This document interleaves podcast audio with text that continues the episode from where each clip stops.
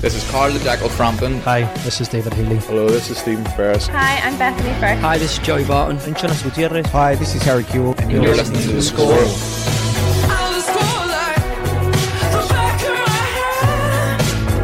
The Score with Michael Clark.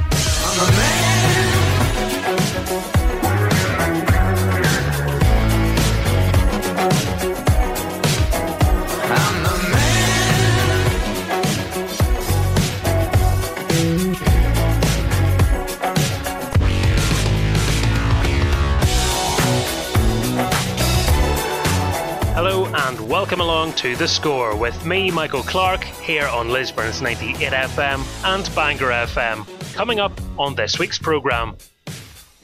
They've already booked their place in the Euros. Now attention turns to their World Cup qualifiers. Women's boss Kenny Shiels talks to me ahead of an international double header starting tonight against Luxembourg. That game takes place at Inver Park, and whilst I was there, I caught up with Larne boss Tiernan Lynch their European exploits were something to savour. Have they finally sunk in? And can they preserve their unbeaten start to the season?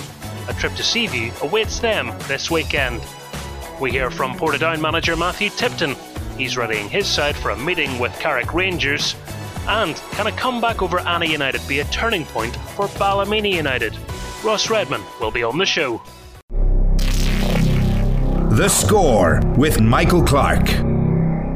Yes, hello and welcome along to the score here on Lisburn's 98 FM and Bangor FM. Uh, a big weekend for football fans with international and domestic fixtures for us to get our teeth through in this next hour. So, with our brilliant guests from Northern Ireland, we'll hear from Kenny Shiels in just a moment. Plus, coming up in the programme, we'll also hear from Tiernan Lynch. I was uh, chatting to him as well at Inver Park.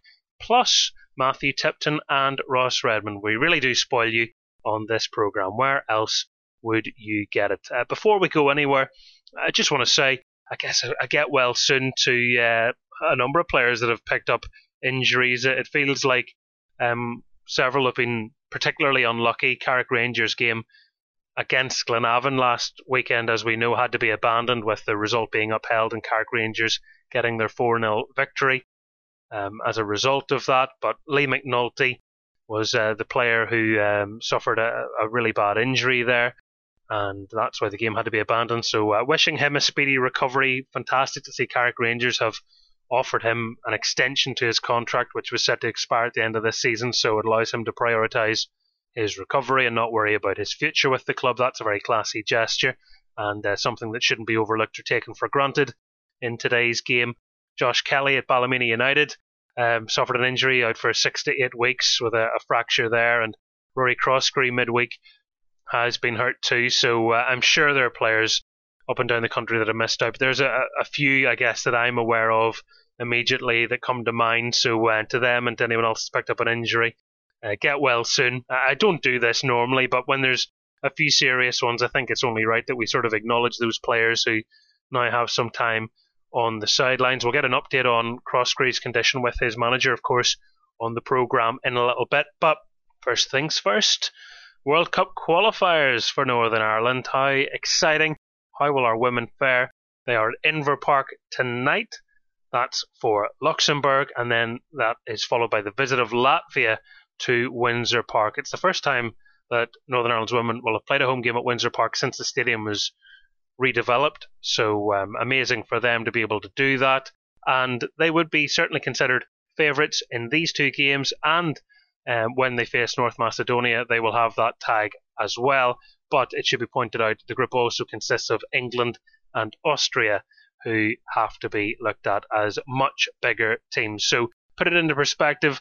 We know it's an uphill struggle. It always is for the Green and White Army, whether we're talking about men's, women's, or youth football but it should be an exciting campaign, and certainly the, the feel good factor has been elevated given the great results under this manager Kenny Shiels and the qualification that they have already ensured for next year's Euros in England, which uh, so many of us are looking forward to. Uh, this campaign is all about trying to reach the World Cup, which is the year after 2023 in Australia and New Zealand.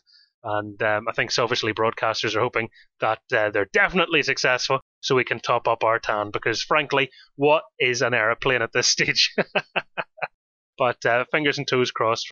Without further ado, let's uh, hear my interview with their manager Kenny Shiels when I was there chatting to him at Inver Park earlier on. The Score with Michael Clark. Kenny, welcome back to Larne. Inver Park's changed a little bit since you were manager here. Yeah, it's changed a wee bit, but it's it's still got some of the old hallmarks to it, you know, and it's so modern, and then it's it's got the characteristics of, of the, the church and all that. It's it's a really uh, lovely place to be, you know, and you get that kick out of it. And you know, Kenny Bruce again is the guy that's made it happen and Larne Football Club and the people of Larne have something to be proud of. And you know, it makes me feel good to be around these people. Have Niall Curneen and people like that have worked really hard to make us feel welcome and water the pitch for us and all those things. And it's made us settle in, and, and it's been a good week. Also, homecoming for Julie Nelson. What a moment for her to, to step out on this pitch in her hometown and representing her country once again. Yeah, it'll be good for Julie. She, it'll bring a little bit of nerves for her because, you know, it's her home and it's her first international match in, in Larne. Um, but as they say down here, you know, we, we will try and learn from that. So uh, I think they're Julie's been a great ambassador for the game and the amount of caps that she has. And she deserves something like this. She really does. When you came into the position, you were talking about wanting to play in good pitches, having good stadia for your players to be uh, involved in. Obviously, Seaview's been a very good home. You, have had a, a, you know a change to be here. But how happy are you that you can come to an Inver Park in the state that it's in now, and also Tuesday at Windsor Park ahead? I know it's brilliant, and somebody the last time I was here there was a slope but somebody stole the slope I don't know where it's gone but uh, I think coming back here for me and, and for Julie to be there it's it's her it's her occasion you know? And I'm if I was near a bookies but I'm not allowed to be but I would back on her to score. You never know it could be written in stone for Julie. And uh, I do hope that she comes through and she's gives a really good performance. And uh, you know if you've played 100 odd games 120 or whatever it is which she has done and she's coming to play in her own backyard isn't isn't that a great feeling for her you know after all these years that she's been in the international setup I'm really proud of her and, and I feel good for her the Euros to look forward to next year, but obviously World Cup qualification is uh, very much at the forefront of your mind, and you've moved the team into a position where they can be looked at as favourites in certain games, and some people will be looking at you as favourites for the next two games. How do you? I guess keep feet on the ground and make sure everybody goes out and plays as well as they can. That's a good way of putting it. Yeah, we've got to be level headed, but these girls will not get big headed. That's not in their makeup, and they treat every game as if it's their last. And someday it will be. It's an old cliche, but they've got to treat every game like that. And they'll not fall under the pretense that we're the big I am. We, we can't be like that. It's not in our makeup and it's not in our culture. Northern Ireland people want to win, but most of the time we go in as underdogs. So it's to be slight favourites for this game tonight will be very tough. We would like to maybe come out of the traps and hit the ground running, all the old cliches that you want them to do. We want to start the game well and see where it takes us. The qualification process is very convoluted, so I'll not try and explain it now. If you're group winners, you're through. If you're not group winners, it's a bit more complicated. So, what's a realistic target for your team here? What What are you hoping to achieve? Well, the finals, I don't like talking about another tournament, but do you know we'll have won the Euros before we go into the World Cup finals. You know, you have to you have to balance it. You can't say we're going to do this and do that, but being serious, you know, if we can fight and challenge the top two, because that's what I said before in, in the last one, and we want to get in striking distance. Austria were beaten in the semi-finals and penalties of the last tournament. England are England, and those are games which are really tough for us.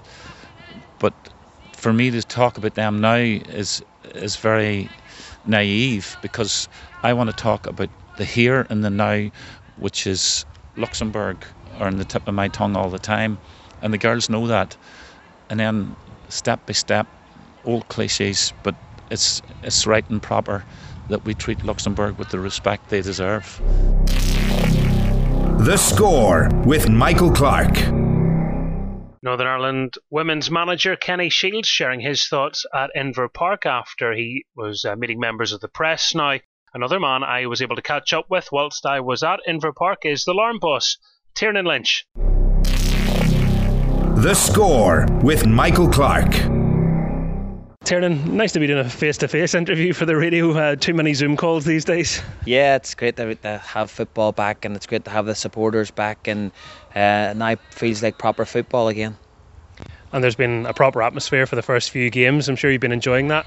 Yeah, it's I, think for everybody. Um, we we and I think great credit needs to go to everybody, especially the players and the staff and everybody involved, because last year was very difficult without our supporters, and we're also very fortunate at Inver Park where our supporters are our 12th man. Um, and the last couple of games, they've, they've very much been that. A great start to the season, obviously an unbeaten start, including the, the cup win midweek too. I'm sure for you it's all about keeping everybody nice and relaxed and not getting carried away and thinking about game 38 when it's you know game four. Yeah, that, that's listen. We were exactly the same last year. I think it was other people around us started to get a little bit carried away.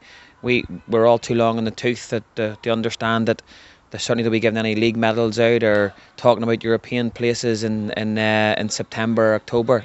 Um, and our job is just can we try and get better every week? Can we work hard Monday to Friday? And and we'll see where it takes us.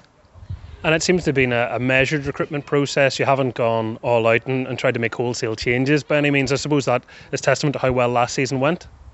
Well, again, that's actually a good word. Measured. Um, we try to we try to structure what we do.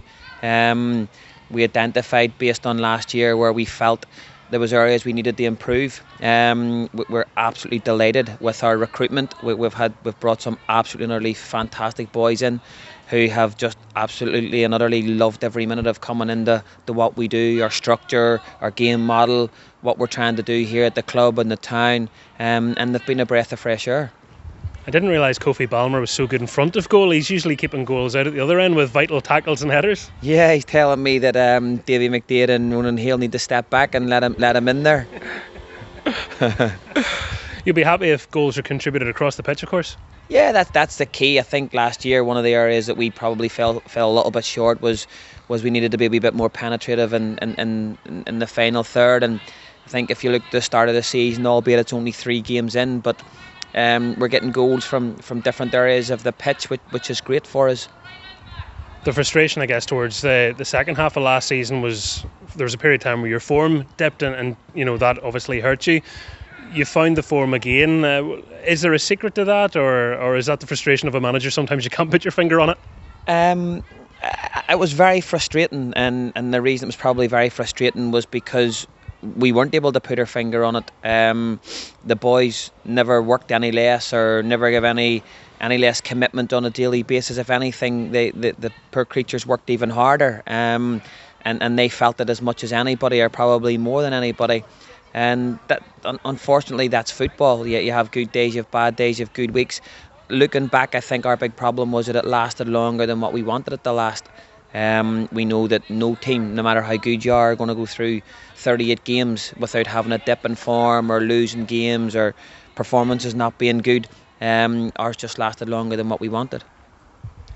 What are your targets for this season? Then I'm sure you've got a few our targets for this season is to, to try and get something at Seaview on Saturday. And beyond that, that that's your job, Michael, to make those accusations and talk about things like that. Um, my job is to get us ready to go out there and give a good account of ourselves and see where it takes us. I'm sure I'll manage to think of something between now and then. um, Crusaders, obviously a very good side, plenty of pedigree within it, and you know you're up for a battle in that match in North Belfast yeah, I was very fortunate to be able to go and watch Crusaders um, a couple of Tuesday nights ago against Portadown, and they they definitely looked like their old selves again. They were big, they were strong, they were dominant, they were physical, um, and they, they, they were just too much for Portadown on that night, um, and and we know we're we know what we're getting going in there. Um, they also have a lot of very good footballers.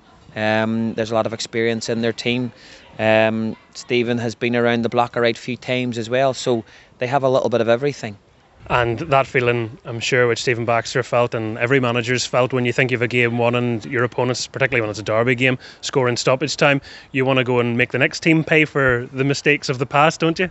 Yeah, but I, I think that's what this the, the, the league is, for, in my opinion, stronger than it's ever been. And I think like you're talking about league titles and things like that, and I think you could probably go down any four or five clubs, and if they get the the, the right breaks and a wee bit of luck, I think any of them are capable of winning it. Um, and I think that's what, as I say, makes our league as special as it is. And just keen to get your thoughts on the Northern Ireland squad training here ahead of their first match against Luxembourg. How special for Larne and, and how special for you as Larne manager that you can host an international fixture at your ground? Funny, I was just talking to Kenny Bruce about it this morning, um, and it's amazing when you think back four and a half years ago when we walked in the doors our our pitch was had a six foot drop on it. We played Lurgan Celtic here one day, and there actually wasn't a blade of grass on the pitch. Um, Marty Donnelly lobbed the goalkeeper, and it stuck in the mud. Um, and, and, you look around the place now, and you see Kenny and the girls and Dean who are doing an unbelievable job. Um, and it's just I think it's brilliant not just for Larne and the community of Larne but but the whole of football and women's football and I, I say I'd like to wish my my um, best of luck for, for Kenny and Dean and the girls come Friday night. It's a real pinch yourself moment, isn't it? As you say, you, have been here for the, the muck on the pitch where there should have been grass and, and everything else. So looking around now, and I mean, we're standing in front of a, a stand which is being developed, and uh, it certainly looks a lot different from uh, recent years. Yeah, and, and the, the terminology that we keep using and, and is we're not finished. Um, we, we've still so much to achieve. Yes, absolutely, we're going in the right direction, but uh, I like the attitude of, of everybody involved in Larne because which is how do we get better? How do we improve? Doesn't matter how good that stand is or that stand is. How do we how do we improve? What areas can we get better at? What areas can we become more professional at? And and I think the day we stop doing that is is the day that things start to go wrong. I want to congratulate you on your maiden voyage in European football. Um, to be honest, frankly ridiculous, really, when you look at what you were up against to achieve what you did is amazing. Has that sunk in yet? I know you can't let players get carried away or live in the past, but it was amazing. Um, to, be, to be honest, Mike, I don't even think about it. It's at the time we loved every minute of it. Um, I can't heap any more credit on the players and the staff and everybody involved in the football club. Um, we we enjoyed the, the travel. We enjoyed setting up against European opposition. Um, it was just a great experience for everybody. But uh, as you just rightly said, it's over. It's gone. Um, it's now time to back to domestic football, Crusaders on Saturday, and it's important that, that that's what we concentrate on. The score with Michael Clark keeping things Irish League after just hearing from the Larne manager Tiernan Lynch. We'll be shortly speaking to Ross Redman of Ballymena United. But before that, it's a guest from Portadown. The score with Michael Clark. I'm pleased to welcome him back onto the score now. It's Portadown boss Matthew Tipton. Matthew, how are you? Very good, Michael. How's things? Things are good. Uh, nice to be, I guess, feeling a bit more like usual isn't it? Going to football games, fans, and, and all the noise and atmosphere that we've missed for so long. Yeah, it's been it's been really good so far. Obviously, we've had a, a few big crowds at home with you know Glenavon on the opening day, and then uh, Larne brought a big crowd, and, and obviously Linfield last Saturday was was packed, and it, and it's good to see. You know, we we obviously want them back in, and you know, I suppose from a purely selfish point of view, I want more of our fans in. Um, you know, I want them to get back in the habit of coming which they've probably fallen out of over the last few years because obviously we had, you know, three years, I suppose, in the championship, and it's easy to find something better to do than, you know, watch championship football. And then when when the buzz was there for us getting back up last year, there was no fans allowed. So, you know, we need to get them back now because we know that we do have a big fan base. It's it's about getting more numbers through the turnstiles every week and, and making sure that they're there you know, to roar us on. But it's been really good. And, it, you know, I was at the Oval last Friday watching Ballymena and, and, and obviously Glentoran were at home and the place was packed out. I don't know how many was in, but it was brilliant to see. And, you know, people just, you know, so obviously everybody's still wary, but people look like they were relaxed and enjoying a game of football, and and it's, yeah, it's great to see. On paper, if you you know look at the league table, some Portadown fans would go, "Oh, "We've we've played four games in the league here, we've lost three, we've only one point." Panic stations. But when you actually look through the games, um, it, the the results don't really tell the full story. You you played some very tough fixtures. every game's tough. We know that, but I suppose if you look at it, you know, we've played, you know, Glenavon, which is a local derby. They were fired up after what happened on the first day last season, I suppose, and then you know, they, you know, their big signings and and wanting to hit the ground running. And I think Gary's been out. You know, he's made no bones about it. They should be getting in the top six with the, with the signings they've made. So that was a tough game, you know. And I think the, the big disappointment from us is, whilst we felt they were better than us on the day, you know, we created some good chances when we did get our nose in front in the 92nd minute to then concede a free kick, which, being honest, wasn't a free kick. Um, you know, ref's giving it for handball off Adam Sally where it hit him on his hip, and if it did hit him on his hand, hand was as close to his hip as could be, and if it, you know, by the letter of the law, if it hits off one body part and then ricochets onto the hand, that's not a handball anymore. But you know, their point was, Sasha, what's the difference? It's 30 yards from goal. It's not going to harm you. And then when he's Michael O'Connor stuck in the top corner, of course, it harmed us. You know, so that was that game. Larne, I felt we stood off them for the first 25 minutes and they went two up. But after that, when we got into them, we had a goal. We were, you know, I suppose we were unfortunate we didn't get an equaliser. And then again, you know, phoned me and apologised. So I'm sure he won't mind me referencing it on here. The guy was miles offside. Well, not miles because the pitch is only 100 and odd yards long, but he's two or three yards offside. Scored that 3 1. It kind of puts it to bed. Um, we, we managed to get an, you know, another goal to make it 3 2. But Ben's irrelevant. And Liverpool last week, you know, 2 1 up and felt we were we were really going well.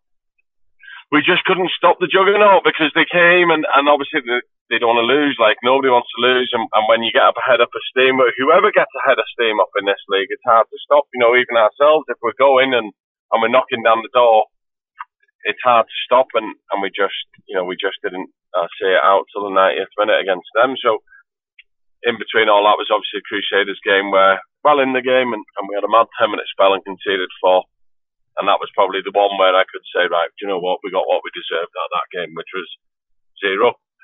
Um, the other three, you know, we could have been sitting, truth be told, on seven points, or we could have, you know, or, or you know, bare minimum three anyway. So, yeah, we, it's something we're not to, you know, we don't throw the toys at the pram and we don't panic now. Four games into a league season, uh, hell of a long way to go. And look, if we're sitting after 24 games and we've only got one point, then I'll be, I'll be worrying. But currently, no, not worrying at all two very good performances, certainly from what I heard. Uh, the, the, games against Linfield and Larne, and you know to lose by the odd goal. But as you said, you must be due a bit of luck soon. With a you know a couple of decisions have gone against you in recent weeks. You've even had a referee phone and apologise. So is it your turn to get the rub of the green?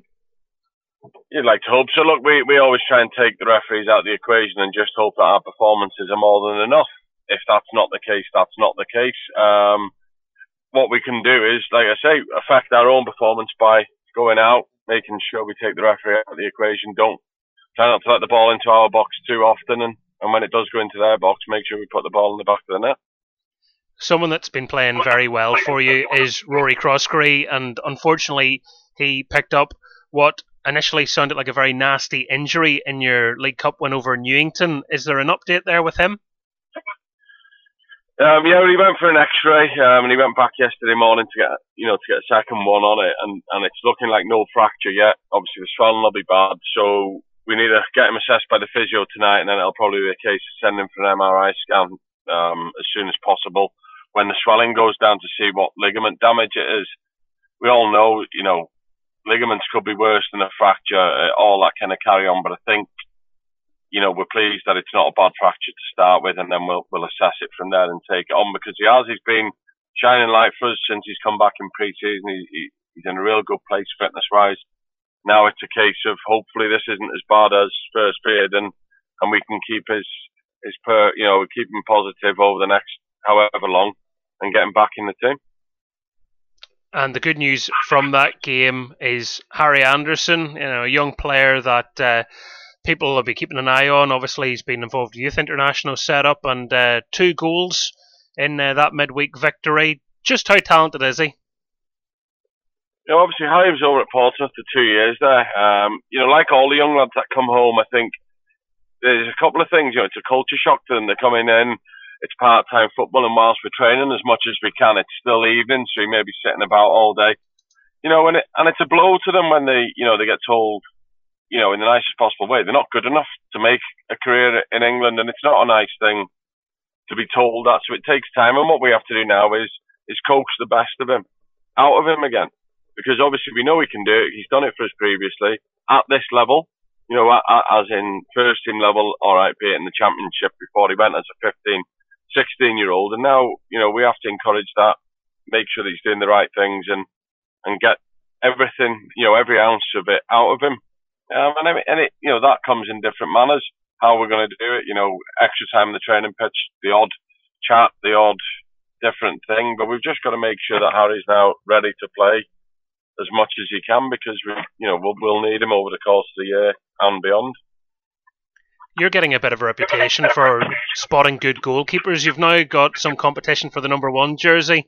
Figuratively speaking, uh, we know the numbers are assigned already, but uh, in terms of who gets that starting berth between the post and Doherty and Barr, Look, you know, we brought Harry in, and then Jethren became available. We knew we wanted two goalkeepers, and you know, are we getting them to, you know, because of the work we've done with goalkeepers? If, if that's the case, you know, good because you know it's always good to get a positive um, reputation, and they've both done really well since they've been. And obviously, Jethren was late coming to us through um, quarantine and everything else that happens when you move from South Africa. So, you know, we're seeing we're starting to see the best of him. He played the other night, kept a clean sheet, and looked good you know, down the line, I want to be having to make decisions on a weekly basis of which one I want to start. So long, long may that continue as well. Last year, you were unlucky losing some key players to injury. Paddy McNally being a notable one. How is he progressing in his recovery? Yeah, look, we knew he's out until December at least. Luke Wilson as well, who's captain. You know, we're we're missing both of them, um, and it's it's not easy, but we you know, we knew that going into the season, and we had to get other players in. Hopefully, when the two boys do come back, as well as Cal McVeigh, who's out, you know, be it just before or just after Christmas, they'll be, you know, the old cliche, they'll be like new signings for us. And we do miss them, of course, because they're good players and, and also leaders in the dressing room, which is important. You know, when you often think, you know, with 10 minutes to go, 15 minutes to go, if this and if if they were available, would would it be conceded later on? These are things that you're never going to know the answer to. But it, I'd much prefer to have them in my team than in the stand. Most certainly, and I'm sure your supporters would like to see them back as soon as possible. We wish them a continued uh, and speedy recovery from here on in. They've uh, they've missed a good lot of football, but sadly that's the nature of football. Um, we've talked about how tough your fixtures have been up until this point, and, and not to dismiss the uh, upcoming games, but certainly there's sides that you did well against last year post split. Carrick Rangers being uh, up next on Saturday, then you're at home against Dungannon, and then um, away to Warrenpoint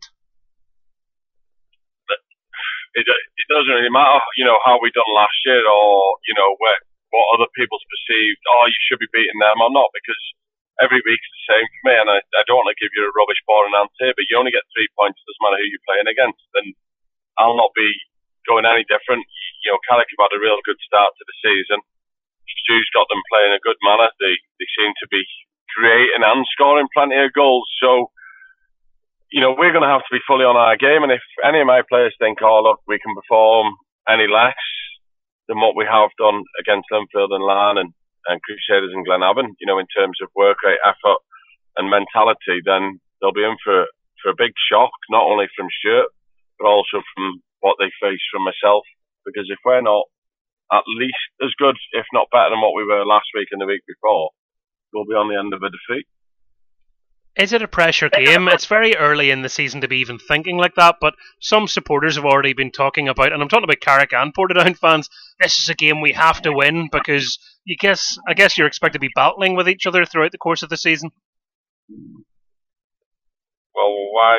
I, I, I don't fathom this in football. This is why I don't understand fans because why would you think that? Because I'm I'm challenging my players to be at the top of the league with Linfield and Larne. So why would I then say that playing Carrick's more important or less important than the others? So I've no I can't answer that question because if we want to win a league, you need to beat everybody. So we're wanting to be at the top of the league. Anybody who says that they don't want to be at the top of the league shouldn't be in football. So if anybody thinks that this game's more important than last Saturday, I don't get it. You only get three points for a win, no matter who you're playing against. You know, I'm sure Carrick is saying after two, three games that, you know, a couple of wins, why should they not be in the top six? So they might not see us as a rival. So I'll let other people decide them things. My focus every week is winning and, and three points. I don't care who we're playing against. I love that as an answer. Um, you've been at Portadown a while now. You must be feeling nice and comfortable. Uh, talking about you know wanting to grow the club. What is sort of a realistic target in, in the coming years for Portadown? Because I, I understand the point you're making. Every team wants to be as good as they possibly can, but sort of what's a realistic short term target if, if you could set one? Well, there you go. Be as good as we can. It is. It is. I don't. Again, I don't get targets because well, if I hit, what if I say to you, right, we should be finishing third in two years' time, and I'm, you know, am I happy because we finished third? Well, no, because there's two people above me. I don't, I don't get it. You'll get in football, you get what you deserve. You play 38 games, and at the end of that, that's where you finish where you deserve to finish. Through the endeavours of a weekly basis of picking up as many points as you can, and, and that takes you where it takes you. There is no targets in football. You know, I hear people saying, "Oh, we've this six games here, and we want to target 12 points or nine points." Or, well, why are you not targeting 18? Because there's 18 to play for. You're not going to get them because it might be a week you draw or you lose, or you might lose all six. So then what happens? Came out and told you that I wanted to hit this target, and we don't hit it. Well, does that mean I failed? So I don't, I can't understand that. You know, when we were in the championship, obviously it was an easy target. We had to win the league to get promoted. After that, there is no target because you get, you've just got to keep going until you know until the, you know, if we win the league, for argument's sake, what is that? Is that the end of? Is that it? Then you just happy, you just stop. You know, so then there's always something beyond that. Win a cup, win another cup, win go through rounds of Europe, and I'm sure every other manager is the same, or every manager that I speak to. That's what that's the way football is. You can't stop in football. You stop, you're standing still, and you'll be overtaken. So why you can't make targets. Can't set targets. You'll get knocked down and lose them what I hear in that answer is the experience of someone that's you know played football professionally because you don't want to give players any excuse to take their foot off the pedal. Maybe I'm wrong in, in phrasing it that way, but eh, is that part of it? Is that why you need to be tough because you, you can't you can't stop at any stage? Hundred percent, you're right because people it's easy to stop. Then you know, like you say, if I'm "Oh, we finished seventh, it's brilliant," which it will be because it'll be an improvement from last year. But then you know, don't be comfortable there because that's not, you know, the end goal is to be the best that you can be in in football. You know, there is league table, so that means being the top of the table, and that doesn't mean that's my target in the next year, two years, three years, five years, or 25 years. You've got to just do the best you can do, and that's win as many games as you can, pick up as many points as you can, and then wherever that takes you, it takes you. You know, we understand that some teams are better than others. That's why the world is as it is in football. And I said you've been at the club a while. You know, you came in in 2018. You, have won the championship. You got them back to the Premiership. You had a, a, strong season last season, and a few months ago you were rewarded with a five-year contract. Not often do managers get given five-year contracts, so it must show the the trust that has been put in you by uh, the powers that be at Portadown. Yeah, I'm grateful for that. But, you know, at the end of the day, that they've obviously seen something in me that think that I can progress the club um, I think we're in a better place now than when I took over, both on and off the field. You know, we're really working hard to keep that moving forward in terms of producing our own players, you know, youth players, and we've, we've given, you know, I suppose Mid-Ulster Cup last week was pretty much an under 18 team. Um, Charlie McGrory done well in that game, came off the bench in the League Cup the other day with Mikey Wood for their, well, I suppose the senior debuts, the Mid-Ulster Cup, but you know what I'm saying in terms of a full first team game where we had other first team players playing. And you know that that's something that we're striving. There's other things that we're working on behind the scenes, and that's the way it has to be. And I suppose they've entrusted me to make sure that the club keeps moving forward on and off the field with the link up with Burnley, as we've spoken about before. You know, that's another part of it because these things we have to make the best of what we can do. You know, we're not full time and we're not got the resources that some of the other clubs have, but we don't complain about that. What we do is we make the best of what we've got, and if you know, as at the minute the club say that I'm the best to do that through the way either through my contact, my you know targets that I've got in terms of training sessions and different things, then you know that's the way. That's obviously why I've been rewarded with that contract. Now I have to, you know, keep delivering performances on and off the field for them. And uh, it sounds like you're just as fired up to do that as ever. You know me, Michael. I just want to be the best that I can be and, and make the players the best that they can be, and and I'll continue doing that as long as well, I was going to say as long as I have a breath in my body, but I don't know if I'll, I'll, I'll last that long. But yeah, I'll keep I'll keep working at it and keep trying to develop and, and continue to improve the team as well as myself. Well, it's been uh, lovely talking to you. Thanks for coming on to the score, Matthew Tipton. No bother. Thank you. The Score with Michael Clark. Now, last but by no means least, he uh, joins us now on the show, Ross Redman of Ballymena United. And how happy will Ballymena United fans be after that, uh, well, relief maybe at full time with the win over Annagh United? They certainly didn't make it easy for you, Ross. No, it definitely didn't. And I think a at 2 1 down, I think I, I went back in my mind to Glentoran going down there um, many years ago and, and getting beat. So, yeah, it was a um, it's obviously a hard place to go. Um, the pitch is very tight and they've done really well in the second half, putting you know long through wins and balls into our box, and you know they got the reward of two goals. But I think it just shows the character in our team. Um, to come back from that, you know, um, it has been a, a great start for ourselves in the league, and um, I think most people probably thought we'd just walk go down there and win, which we, we knew it wasn't going to be the case. Um, it was going to be a tough game, and you know the boys showed a lot of character to come back and, and win the game you go 1 0 up in that match, and you must be thinking, look, this is perfect. Goal just before half time. Connor Keeley, settle ourselves second half. We'll be professional. This will be it. What is going through your mind when all of a sudden Stephen Murray scores a penalty and it's 2 1 and you've, what, 25 minutes left on the clock? Yeah, I think to be honest, we we started we started really well the first 20, 30 minutes, and we just didn't get the goal. And then when we when we did get the goal, I thought, to be honest, Annagh were coming back into the game, and they they probably felt a wee bit hard done by because they'd done all the hard work in the first half and they went in 1 0 down. And I think we knew they were going to come out and they had nothing to lose and they were going to, you know, throw everything at it. And um, we, we expected it. And then there's obviously the score um, from a long throw and then a penalty. And, you know, that's that's when you sort of, the boys had to really regroup and, and we, we really had to, again, I think we were, we were patient enough where we didn't panic and um, that we, we passed the ball around the game and we got sort of our foothold back in the game and then, you know, we got a penalty um, in about the 70th minute, I think it was, and then we scored shortly after, which, which really helped um, and gave us basically the momentum to, to see the game out. You know, it hasn't been an easy start of the season by any stretch of the imagination and not been made any easier either by some key players being injured. Uh, Josh Kelly looks like he could be out for a couple of months, which is, is terrible news. And I know David Parkhouse has also been injured. Yeah, it's, it's well, I think it's, it comes with the territory, doesn't it? Um, we knew looking at the fixtures, the start of the season wasn't wasn't going to be easy. Um, I think now throughout the league, you're looking at you're looking at the fixtures, and you know every game's going to be very difficult. And I think it's teams just like try and put points on the board early. Unfortunately, we haven't done that, so I think now coming the next uh, few weeks, um, we're going to have to start really digging in and trying trying to get results out.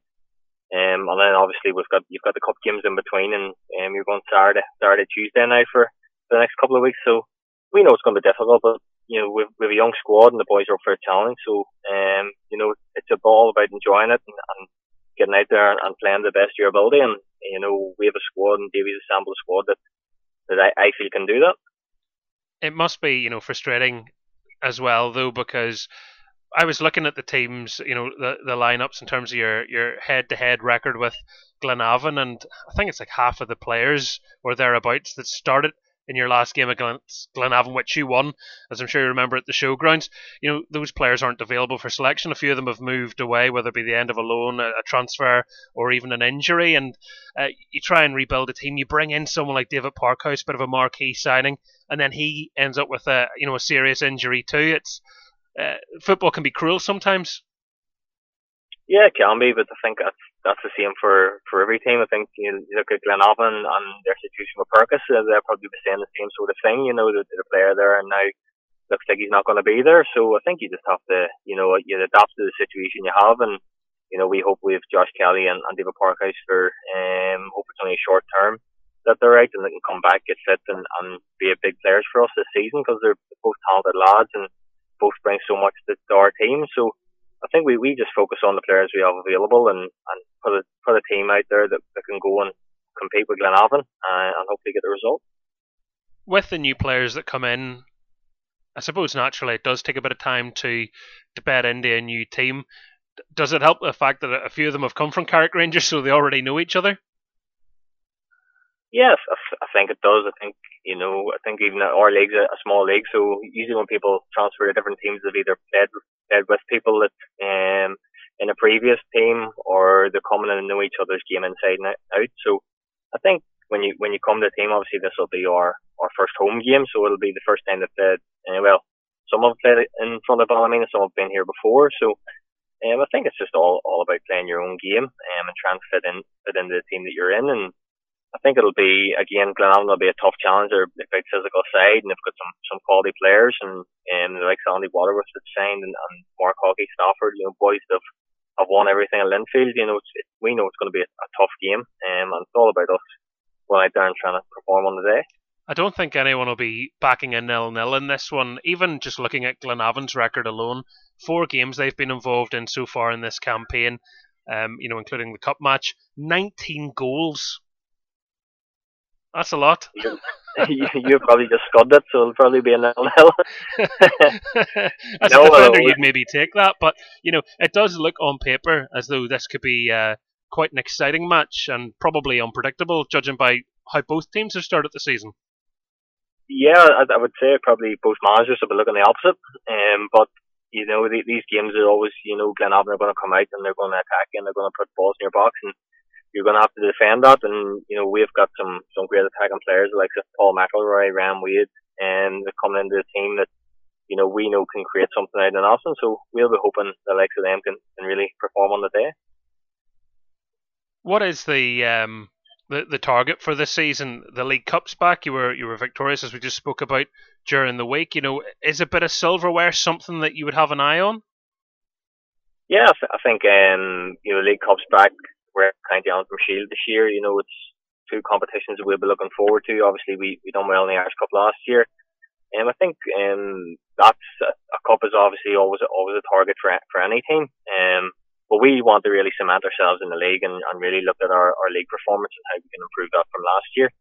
Um, I think this year maybe it'll not be as, as hectic in the fixture schedule and um, playing Saturday, Tuesdays. So um, it's really looking at at the minute, looking what momentum can we bring um, from our league games and our cup games and into really um, our performance as a team, and and really going from there. And obviously, um, you always know nothing's nothing's won in September time, so um, we'll be looking at how we can perform up to up to December, and then and then looking at it from there. I imagine David Jeffrey just has like a an axe to grind with the Irish Cup. You know, getting so close in the last two years, it must be somewhere in the back of his head going, I've I've I've obviously won this. He's won that uh, plenty of times as a Linfield manager, but he's been so close to taking Ballymena to the promised land. There, he must feel like it's achievable. Yeah, well, I think uh, again, any any team in the Irish League are probably um, looking at the Irish Cup, and I think for ourselves and the part-time teams are looking.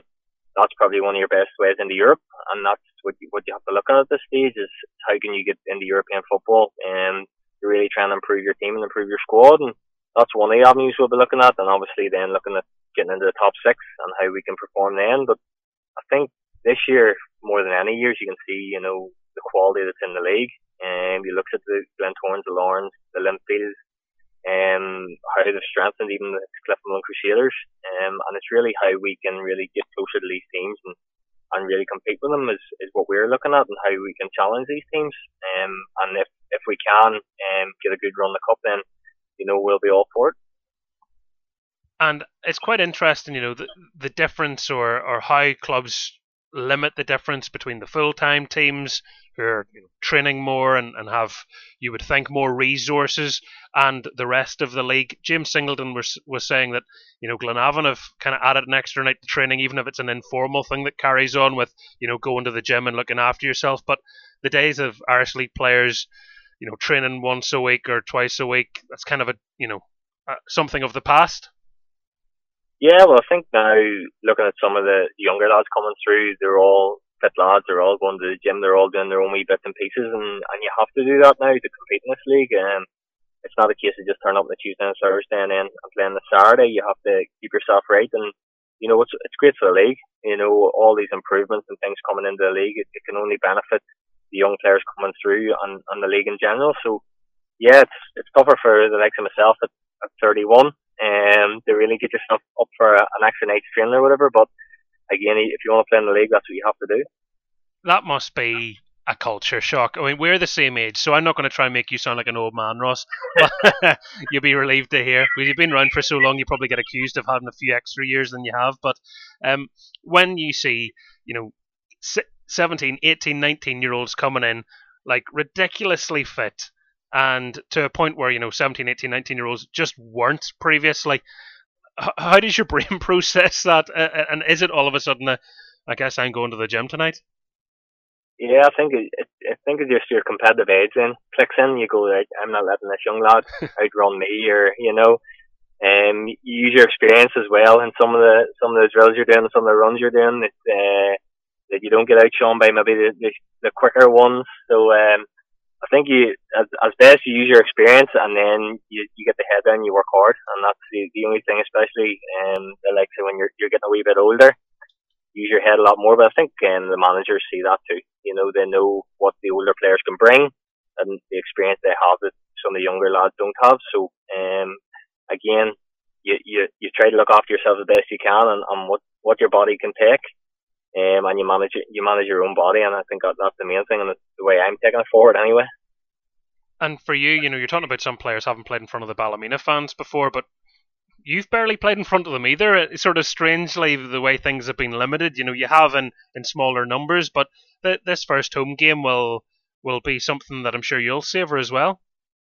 Yeah, to be honest, I'm really looking forward to it. Um, I think I've only 500 was the only the home crowd was limited to when I was there um, last year. So, um, really looking forward to Saturday and you know the home crowd to get behind us and, and, and hopefully push us on to victory. Are you uh, setting yourself any wee assist targets this year? Last year you, you hit the headlines for setting up a lot of goals, and um, you know I'm sure that's something your manager will want you to keep chipping in with if you can. Yeah, obviously I'll, I'll chip in when I can. I haven't haven't set any targets. I think last year I scored three goals as well, which I hadn't done before. So I, I actually said to Davy, you don't expect that this year because that's the, the first year in about 16 I've done it. So uh, no, I haven't set any targets, but obviously um, always keen to, to contribute with assists and, and goals if I can. The good thing I'll say is when you score a goal, you kind of celebrate like someone that's used to scoring goals. I mean, you didn't completely lose your head, which can so easily happen. I, th- I think it's more the shock of scoring. you sort of just run run away and, and don't know what you're doing. So it definitely wasn't planned. you know what I mean? Though you see some people score a goal and it's like a total giveaway. You, you could have just arrived from planet Mars and gone, "He's never scored before. Look at the look at his face." yeah, no, but that's probably me inside. To be fair, I just I just don't know where I'm going. Usually, you have someone jumping on top of you, which which helps you in terms of um, you know, you talk about Paul McElroy. He's been such an important player for Ballymena United. How impressed have you been with him since uh, you joined the club? Yeah, Paul's been fantastic to be honest. Um, I'd actually said him there a couple of weeks ago. He was a Portadown, came back when he came back from England to Portadown, and I, I, I didn't realise what a good player you were because I didn't see enough of you at Portadown. Mm-hmm. So he's been fantastic. You know, playing up front. I think you know, like of his hold up plays, been fantastic, and and you can see you know he, he adds goals to this game, which uh, he maybe hadn't done the, the previous couple of years. You know, last year I thought he was outstanding, and, and this year I think he's went uh, three goals in three games. So long may, may that continue. He's, he's a vital asset for us, um, and if we're going to do well this year, it'll be down to the Paul's goals. And when you look through the team, there's a lot of young players, but there's also people maybe coming into a good age where they can start really hitting their peak as well. You know, Jude Winchester's 28, McElroy's 27, so that's a good age for these guys. Have so many games under their belt, but this might actually be the time when they they find that new level. Yeah, well, I think there's opportunity there now. You know, with the people who've got injured and, and the changing of our squad, there's opportunity for people to play continuous games there. And you know, Jude really impressed me through um, pre-season and everything. He, he looks fit, he looks sharp, he, he's he's a quality player when you get him on the ball. You know, and um, Paul McElroy is another one. I think Dougie Wilson's a great signing for us. Um, he's a lot of experience, Captain Dungannon, and, and he's come in there. And then some of the new lads, the likes of um, Rogers and Loughran at the back, you know, you know what you're going to get from them guys is they're committed and they're big and strong, strong fellas. So you you'd think now this year they'll they'll get a continued games in, in, in the team, and you know it's up to them now to really show what they have. I certainly know anytime I watch Lee Chapman play for Carrick, I thought he covers an awful lot of ground. Who would you say is the fittest in the squad? I'll put you on the spot. it's probably me, to be honest, mate. uh, no, I'd say uh, Leroy Millar. Leroy Millar is probably the fittest um, in our team, I'd say, by, by a country mile, probably. Leroy keeps himself right, and he's a fantastic professional. He's a, he's a great captain for the club. Um, he's one when I came in really impressed me. Um, you know, sometimes when you play against players, you don't see exactly what to do, but um, he's one. He, he's a vital cog um, in, in the Ballymena team. Um, I think he's going to be outstanding Irish League player in, this year and, and years to come. Yep, and uh, in his mid twenties as well. You know, so there's a there's a nucleus there potentially if you get a little bit of luck after a, a hard start. The the Warrenpoint game's probably the one that, that stings a little bit. You know, you can you can nearly forgive Glentoran a bit more, can you?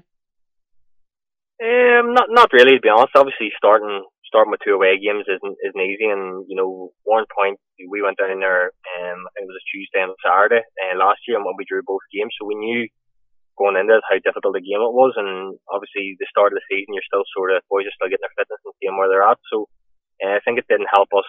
Obviously, with the international break, we we've missed out in a few games. So um, I think it's up to us now.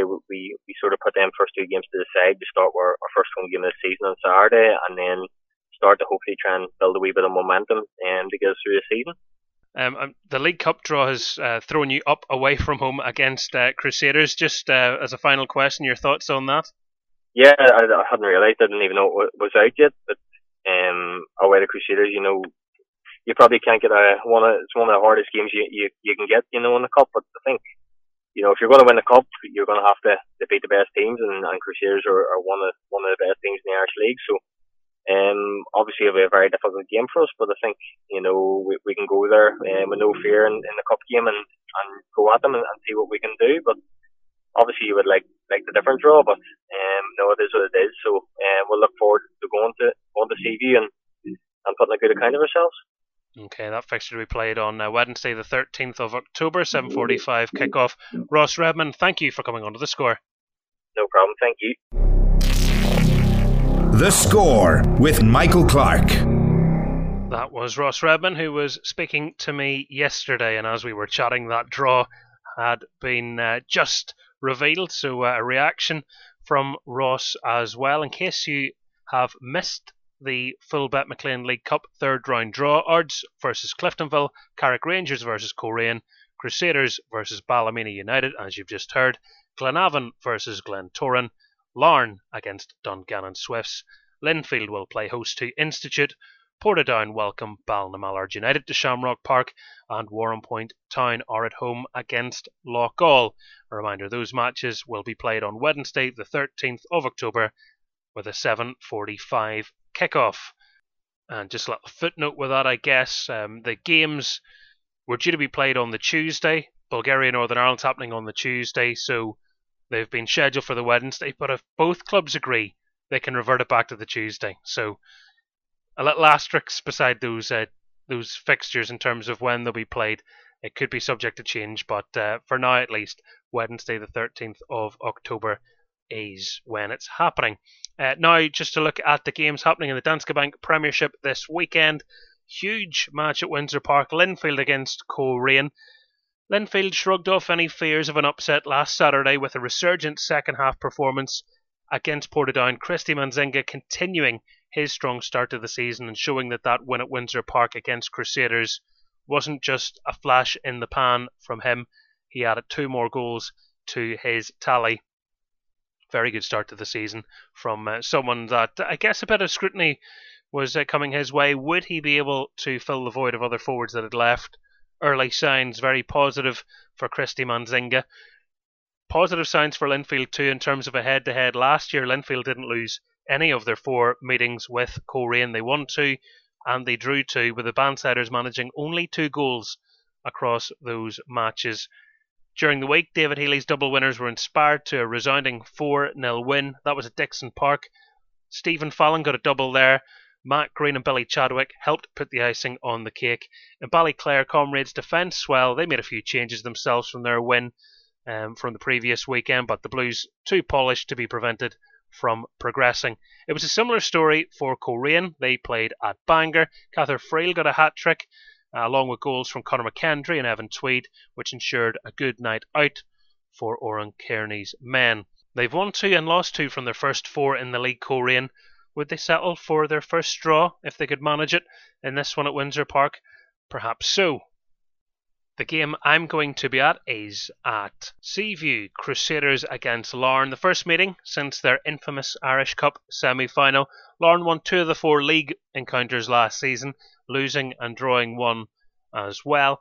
They defeated Crusaders in the County Antrim Shield on their way to winning it too. So Larne, it's fair to say, had the upper hand when it came to meetings between these two sides.